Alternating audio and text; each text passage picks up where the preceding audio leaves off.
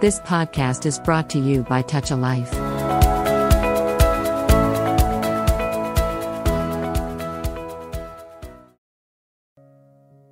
Touch life వారి TAL రేడియోకి స్వాగతం. నేను మీ రేడియో హోస్ట్ కమల్. మీరు వింటున్నారు టాల్ టాకీస్ ఫ్రెండ్స్ ఈరోజు తెలుగులో వచ్చిన ఓ అరుదైన చిత్రం ఒక విజయవంతమైన చిత్రం. ఎందరో ప్రేక్షకుల హృదయాలను చూరగొన్నటువంటి గుండమ్మ కథ చిత్ర విశేషాల గురించి చెప్పుకుందాం. గుండమ్మ కథ చిత్రం విడుదలై నేటికి అంటే రెండు వేల ఇరవై రెండవ సంవత్సరానికి సరిగ్గా అరవై సంవత్సరాలు. అంటే షష్టి పూర్తిని పూర్తి చేసుకున్నటువంటి తెలుగు చిత్రం విజయవంతమైన చిత్రం గుండమ్మ కథ. మీకు తెలుసు కదా గుండమ్మ కథ? ఎన్టీఆర్ ఏఎన్ఆర్ జమున సావిత్రి రమణారెడ్డి సూర్యకాంతం మిక్కిలేని రాధాకృష్ణమూర్తి రాజనాల వంటి హేమాహేమీలైన తారులు నటించినటువంటి చిత్రం గుండమ్మ కథ. ఈ గుండమ్మ కథకి చాలా చాలా విశేషాలు ఉన్నాయి ఎలా అంటే నందమూరి తారక రామారావు గారు నటించిన వందవ చిత్రం గుండమ్మ కథ అక్కినేని నాగేశ్వరరావు గారు నటించిన తొంభై తొమ్మిదవ చిత్రం గుండమ్మ కథ ఈ ఇరువురు కలిసి నటించిన పదవ చిత్రం. అంటే అప్పటికి తొమ్మిది చిత్రాల్లో వీరిద్దరూ కథానాయకులుగా కలిసి నటించారు ఇద్దరు అగ్ర కథానాయకులు కలిసి నటించిన పదవ చిత్రం గుండమ్మ కథ. మీకు ఇక్కడ డౌట్ వచ్చి ఉండాలి ఇద్దరు అగ్ర కథానాయకులు అయ్యుండి వాళ్ళ ఇరువురికి సంబంధం లేనటువంటి ఒక పేరు పెట్టారు సినిమాకి గుండమ్మ కథ అని. ఆ గుండమ్మ పాత్రను పోషించింది సూర్యకాంతం గారు. సూర్యకాంతం గారి పేరుతో గుండమ్మ కథ అనే చిత్రం ఇద్దరు అగ్ర కథానాయకులు నటించిన ప్రేక్షకులు దాన్ని దిగ్విజయం చేశారు. ఆ చిత్ర విశేషాలు ఈరోజు మనం చెప్పుకుందాం. సినిమా కథ తయారు కావడానికి ముందు కథని స్క్రిప్ట్ రెడీ చేసుకుంటారు కదా? ఆ స్క్రిప్ట్ రెడీ చేసుకునే ప్రాసెస్లో కథని అసలు ఏ కథ ఒక సినాప్సిస్ అనుకొని ఆ కథని ట్రీట్మెంట్ జరిగి ఆ కథని సీన్స్ రాసి స్క్రిప్ట్ తయారు చేస్తారు. మరి ఈ గుండమ్మ కథని కథా బీజం అంటే కథ ప్రారంభం ఎలా జరిగింది అని అంటే ఈ గుండమ్మ కథ స్ట్రైట్ తెలుగు కథ కాదండి. దీనికి మూల కథ ఒక కన్నడ కథ అంటే కన్నడ సినిమా అన్నమాట.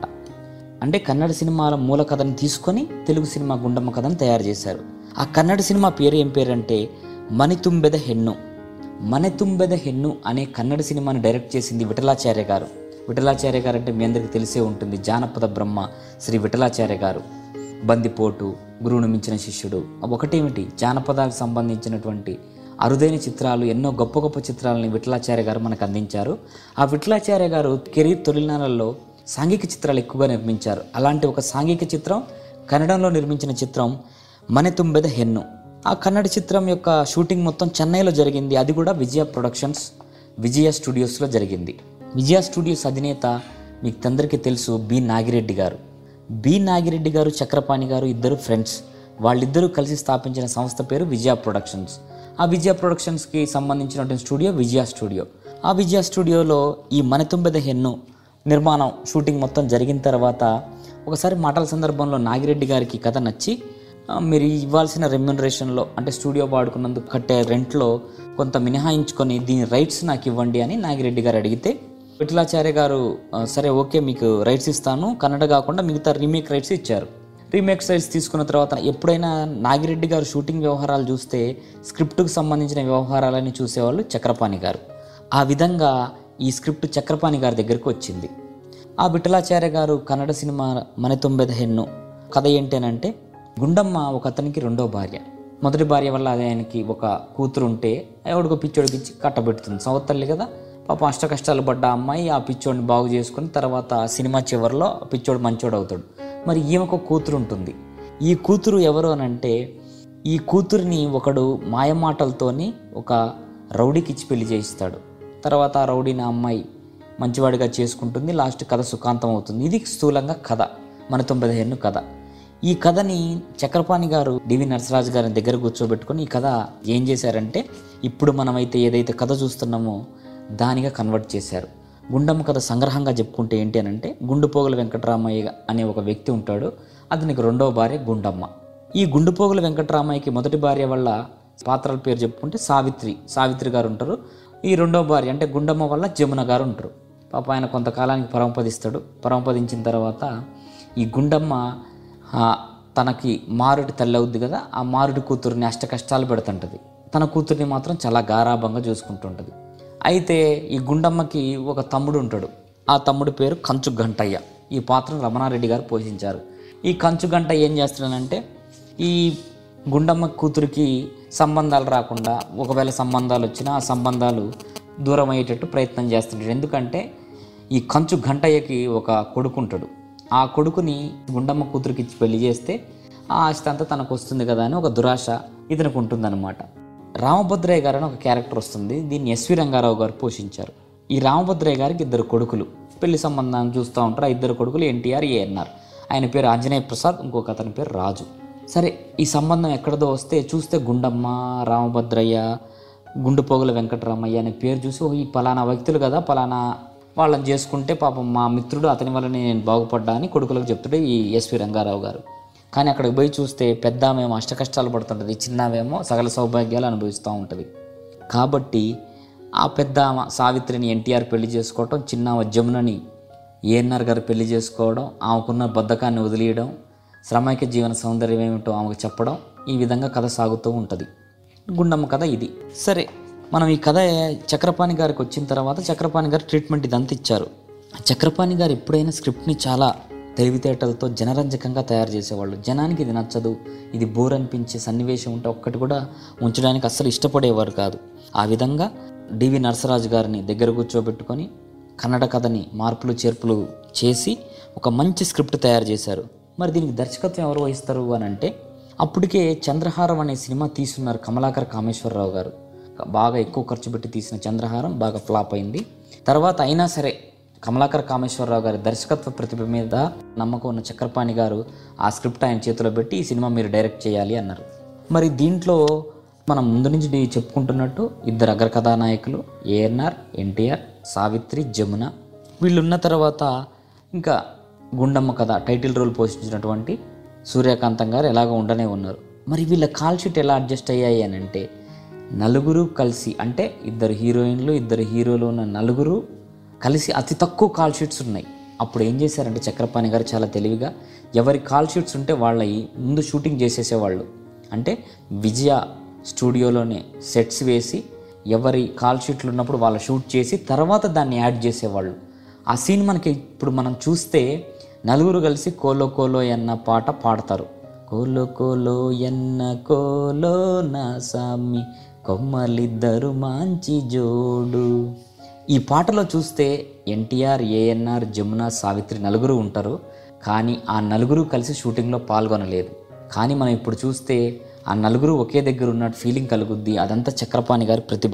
ఎవరు ఉంటే వాళ్ళు షూటింగ్ చేయటం తర్వాత దాన్ని యాడ్ చేయటం. అంటే ఆయన మైండ్లోనే ఎడిట్ అనేది ఉండేదన్నమాట. అంత గొప్పగా ఈ సినిమాని చక్రపాణి గారు తీర్చిదిద్దారు. మరి ఒక సందర్భంలో ఏమనొచ్చిందంటే గుండమ్మకి మూల కథ మణితుంబెద హెన్నులో గుండమ్మకి ఒక భర్త ఉంటాడు. స్క్రిప్ట్ రాసేటప్పుడు ఏమైంది అని అంటే ఆ భర్త తెలుగు సినిమాలో అవసరం లేదు అతను ఉన్నా ఏం చెయ్యడు తన పెద్ద కూతుర్ని తన రెండో భార్య అష్టకష్టాలు పెడుతున్నా అసలు అతను ఏమి స్పందించడు ఊరికి మూగిలాగా ఉంటాడు అసలు అతని క్యారెక్టర్ ఉండాల్సిన అవసరం లేదని ఏం చేశారంటే చక్రపాణి గారు ఆ క్యారెక్టర్ని చంపేశారు. చంపేసి ఒక ఫోటో రూపంలో పెట్టి అతను ఉన్నాడు అన్న ఒక ఇంప్రెషన్ ప్రేక్షకుడి మీద కలగజేశారు. అలాగే మీరు ఇప్పుడు సినిమా చూస్తే మీకు అనిపిస్తుంది నీకే మహారాజువి చచ్చి ఏ లోకంలో ఉన్నావు అని సూర్యకాంత్ ఒక మాట అంటది. అంటే అక్కడ ఆ పాత్ర లేకపోయినా ఆ పాత్రతో సంభాషించడం ద్వారా ఆ పాత్ర ఉన్న ఫీలింగ్ని కలగజేస్తారు. చక్రపాణి గారి ఆలోచన విధానం చాలా చురుగ్గా ఉందనడానికి ఈ దృష్టాంతం చెప్పుకోవచ్చు. సూర్యకాంతం గయ్యాలి అని మనం ఒక సీన్ కూడా రాయలేదండి. ఎట్లా మరి అని డివి నరసరాజు గారు అడిగితే చక్రపాణి గారి సమాధానం ఏంటంటే సూర్యకాంత ఉన్న తర్వాత ఆమె గయ్యాలి అని ప్రత్యేకంగా చెప్పడం ఎందుకు? అనవసరంగా సీన్ దండగా అన్నారట. అంటే సూర్యకాంతం గయ్యాలన్న విషయం రేలంగి కమేడియన్ అన్న విషయం రాజబాబు కమేడియన్ అన్న విషయం రాజనాల విలన్ అన్న విషయం ప్రత్యేకంగా చెప్పాల్సిన అవసరం లేదు. ఎందుకంటే అప్పటికే ప్రేక్షకులకి వాళ్ళెవరో తెలుసు వాళ్ళ క్యారెక్టర్స్ ఏంటో తెలుసు. ఆ విధంగా చాలా పకడ్బందీగా ఈ సినిమా షూటింగ్ చేశారు చక్రపాణి గారు కమలాకర కామేశ్వరరావు గారు. సరే ఈ సినిమాకి ఇద్దరు అగ్ర కథానాయకులున్న గుండమ్మ అనే పేరు మీద సినిమా బయటకు వచ్చిందని చెప్పుకున్నాం కదా గుండమ్మ కథ అని. ఇప్పుడు గుండమ్మ కథ అని అంటాం కదా. ఈ గుండమ్మ కథ టైటిల్ అనుకోకుండా పెట్టాల్సి వచ్చింది. కథ సిద్ధమవుతున్న దశలో నాగిరెడ్డి గారు ఉన్నారు కదా నిర్మాత ఆ గుండమ్మ కథ ఎంతవరకు వచ్చింది? అని అడిగేవారు. అలా గుండమ్మ కథ అనే మాట అందరి నోళ్ళలోనూ నానిపోయింది. సినిమా పూర్తయిన తర్వాత ఏం టైటిల్ పెట్టాలా అని ఆలోచిస్తుంటే చక్రపాణి ఆ టైటిల్ ఈ టైటిల్ ఎందుకు? మనం మొదటి నుంచి అనుకుంటూనే ఉన్నాం కదా గుండమ్మ కదా అని అదే పెడదామన్నారట. అయితే అక్కడ ఒక ఆయనకు ఒక సందేహం వచ్చింది. గుండమ్మ అంటే తెలుగు పేరు కాదు కదా అని ఎవరో అన్నారట. గుండమ్మ అంటే అది కన్నడ పేరు యాక్చువల్గా. ఇప్పుడు మనకి ఇక్కడ పెట్టుకుంటాం కదా నర్సమ్మ. ఈ విధంగా వస్తే గుండమ్మ మన పేరు కదా అది కన్నడ పేరు కదా అని అంటే ఆ మనం పెడితే అదే తెలుగు పేరు అవుద్ది అన్నారట చక్రపాణి గారు. ఆ విధంగా నిజంగా ఇప్పుడు మనం గుండమ్మ అని అంటే ఇది కన్నడ పేరు అని చాలామంది అనుకోం. తెలుగు పేరనే అనుకుంటాం. అంతగా మన తెలుగువారి నోళ్ళల్లో నారింది గుండమ్మ. మరి మీరు గమనిస్తే ఎన్టీఆర్ ఓ బుల్లెమ్మ ఓ చిన్నమ్మ ఓ పెద్దమ్మ అని కొన్ని పదాలతో వ్యక్తుల్ని పిలుస్తూ ఉంటారు ఆ పదాలు ఎలా వచ్చాయంటే గుండమ్మ కథ మాటల రచయిత డివి నరసరాజు గారు గంపలగూడెం రాజా వారితో అంటే గంపలగూడెం జమీందార్ వారితో సన్నిహిత సంబంధాలు ఉండేవి ఆ ఇళ్ళలో ఆడపిల్లల్ని చిన్నమ్మ కన్నమ్మ చిట్టమ్మ బుజ్జమ్మ అని పిలుస్తుంటారు. అలా ఇన్స్పైర్ అయ్యి ఎన్టీఆర్ గారు తనకు తెలిసిన వాళ్ళని. దాంట్లో నాకు తెలిసిలే బుల్లెమ్మ అంటాడు జమునతో. ఆ చిట్టెమ్మ నీకు భలే కోపం వచ్చింది అంటాడు సావిత్రి గారిని. ఈ విధంగా ఆ పేర్లు పెట్టడం జరిగింది. ఇక్కడ ఒక చిన్న విశేషం చెప్పుకోవాలి. ఎన్టీఆర్ ఏఎన్ఆర్ ఉన్నప్పుడు సావిత్రి జమున ఉండవలసిందే. ఎందుకంటే వీళ్ళిద్దరూ అగ్ర హీరోలు అయితే వాళ్ళిద్దరూ అగ్ర హీరోయిన్లు మరి అప్పుడు జమున గారితో ఒక చిన్న వివాదం జరిగింది. ఎన్టీఆర్ ఏఎన్ఆర్కి. ఆ వివాదం వివరాల్లోకి మనం వెళ్ళకపోయినా ఆ వివాదం వల్ల ఎన్టీఆర్ ఏఎన్ఆర్ జమున గారిని బహిష్కరించారు. ఆమెతో సినిమాలు తీయకూడదని డిసైడ్ అయ్యారు. ఇంకా ఆమె కొంతకాలం పాటు ఏఎన్ఆర్ ఎన్టీఆర్తో సినిమా తీయకుండా తర్వాత తరం హీరోలతోని జమున గారు కొన్ని సినిమాలు నటించారు జగ్గయ్య గారితో ఉయ్యాల జంపాల్లో. అయితే ఇప్పుడు జమునని తీసుకురావాలి. ఎందుకనంటే ప్రేక్షకులకు మైండ్లో ఫిక్స్ అయిపోయారు. ఏఎన్ఆర్కి జమున గారు ఉండాలి ఎన్టీఆర్ గారికి సావిత్రి గారు ఉండాలి అని. అప్పుడు ఏం చేశారంటే చక్రపాణి గారు ఎన్టీఆర్ గారిని ఏఎన్ఆర్ గారిని ఒక దగ్గర కూర్చోబెట్టి ఇప్పుడు జమునతో మీరు ఉన్న వివాదం మంచిది కాదు. ఎందుకనంటే అది ఇండస్ట్రీకి కూడా మంచిది కాదు. సావిత్రి గారు ఉన్నప్పుడు జమున గారు ఉండవలసిందే. ఎందుకంటే అప్పటికే మిస్సమ్మ సినిమాలో ఈ నలుగురి పేరు ఉంటుంది. మీరు జాగ్రత్తగా గమనిస్తే మిస్సమ్మ సినిమాలో ఎన్టీఆర్ ఏఎన్ఆర్ సావిత్రి జమున గారి పేరు ఉంటుంది. అట్లనే ఈ సినిమాలో కూడా ఉండాలి అని చెప్పి జమున గారితో ఉన్న వివాదాన్ని కొంత సద్దుమణిగించారు. ఫస్ట్ వీళ్ళు ఒప్పుకోలేదు కానీ తర్వాత ఓకే ఒప్పుకున్నారు. ఆ విధంగా జమున గారు ఈ సినిమాలోకి రావడం జరిగింది. అప్పుడు ఎమ్మటే మరి మీకు తెలుసు ఎన్టీఆర్ గారికి కోపం ఎక్కువ అలాగే ప్రేమ కూడా ఎక్కువే అని. సరే జమున గారితో వివాహం ముగిసిన తర్వాత జమున గారికి తన సొంత సినిమాలో ఆపర్చునిటీ ఇచ్చారు. ఆ సినిమా పేరు గులే బకావలి కథ. యాక్చువల్గా గుండమ్మ కథ కోసం దగ్గర కూర్చోబెట్టి మాట్లాడితే గులే బకావాలి కథలో అవకాశం వస్తే గుండమ్మ కథ కంటే ముందు గులే బకావాలి కథ రిలీజ్ అయ్యి జమున గారి వివాదం తర్వాత మొట్టమొదటిసారిగా విడుదలైన సినిమాగా అంటే ఎన్టీఆర్ ద్వయంలో మొదటి విడుదలైన సినిమాగా గులేబకావలి కథ నిలిచిపోతుంది. అయితే ఇక్కడ ఇంకొక సంగతి అండి. తెలుగుతో పాటు సైమల్టేనియస్గా తమిళ్ళో కూడా ఈ సినిమా షూటింగ్ జరిగింది. తెలుగులో ఉన్న పాత్రలే దాదాపు తమిళ్ళో ఉన్నాయి. ఒకే ఒక పాత్ర తప్పించి. ఎన్టీఆర్ గారు తెలుగులో హీరో అయితే తమిళ్ళో ఆ ఎన్టీఆర్ గారు వేసిన పాత్రని జమిని గణేశన్ గారు పోషించారు. మిగతా క్యాస్టింగ్ అంతా సేమ్ టు సేమ్. ఏఎన్ఆర్ గారికి ఏఎన్ఆర్ గారే జమున గారికి జమున గారే సావిత్రి గారికి సావిత్రి గారే. ఒక ఎన్టీఆర్ గారి ప్లేస్లో మాత్రం శివాజీ గణేశన్ గారు పోషించారు. తెలుగు వర్షన్ని కమలాకర్ కామేశ్వరరావు గారు డైరెక్ట్ చేస్తే తమిళ వర్షన్ని చక్రపాణి గారు స్వయంగా డైరెక్ట్ చేశారు. తెలుగులో ఏ విధంగా అయితే విజయవంతమైన చిత్రంగా నిలిచిందో తమిళ్ళో కూడా అంతే విజయవంతమైన చిత్రంగా నిలిచింది. తమిళ్ళో మనిదన్ మారవిళ్ళై అనే పేరుతో ఈ సినిమా రిలీజ్ అయ్యి అక్కడ కూడా విజయ డంకా భోగించింది. అయితే గుండమ్మ కథకు సీక్వెల్గా చక్రపాణి గారు ఆ తర్వాత భారతి మాసపత్రికలో గుండమ్మ కూతుళ్ళ కథ అనే ఒక కథ రాశారు. అంటే యాక్చువల్గా ఈ సినిమా ఎక్కడ ఎండ్ అవుతుంది అని అంటే గుండమ్మ కూతుళ్ళు ఇద్దరు రామభద్రయ్య గారి ఇంటికి వెళ్ళడంతో ఈ సినిమా ఎండ్ అవుతుంది. తరువాత ఏం జరిగిందనే కథని చక్రపాణి గారు భారతీ మాసపత్రికలో గుండమ్మ కూతుళ్ళ కథ అని ఒక కథ రాశారు. అందులో రామభద్రయ్య గారి కోడళ్ళైన గుండమ్మ కూతుళ్ళిద్దరూ చక్కగా కాపురాలు చేసుకుంటూ ఉంటారు. కానీ గంటన్న అదే మన రమణారెడ్డి గారు అక్కడ తిష్ట వేసి అక్క చెల్లెలిద్దరి మధ్య తగాదా పెడతాడు. సరోజ చేత అక్క బావ మీద తిరుగుబాటు చేయిస్తాడు. కానీ చివరికి సరోజ తన తప్పు తెలుసుకొని అందరికీ క్షమాపణ చెబుతుంది. ఆ కథ తెరకెక్కిస్తే బాగుండేది కానీ ఎందుకనో చక్రపాణి గారు ఆ కథని సినిమాగా మలిచే ప్రయత్నం చేయలేదు. ఆ తరువాత ఎన్టీఆర్ కృష్ణ గారితో వచ్చిన వయ్యారి భామలు వగలమారి భర్తలు సినిమాలో కొన్ని సన్నివేశాల్లో ఈ గుండమ్మ కథ ఛాయలు ఈ గుండమ్మ కూతుళ్ళ కథ ఛాయలు కనిపిస్తాయి. ఇప్పటి వరకు మనం గుండమ్మ కథ చిత్ర విశేషాలను తెలుసుకున్నాం. మీరు విన్నారు టచ్ లైఫ్ ఆర్ టాల్ రేడియోలో టాల్ టాకీస్ నేను మీ రేడియో హోస్ట్ కమల్. ఇంకోసారి ఇంకొక చిత్రం గురించిన విశేషాలు తెలుసుకుందాం. అంతవరకు ఉంటాను. Until and bye You have just listened to Tall Radio Podcast.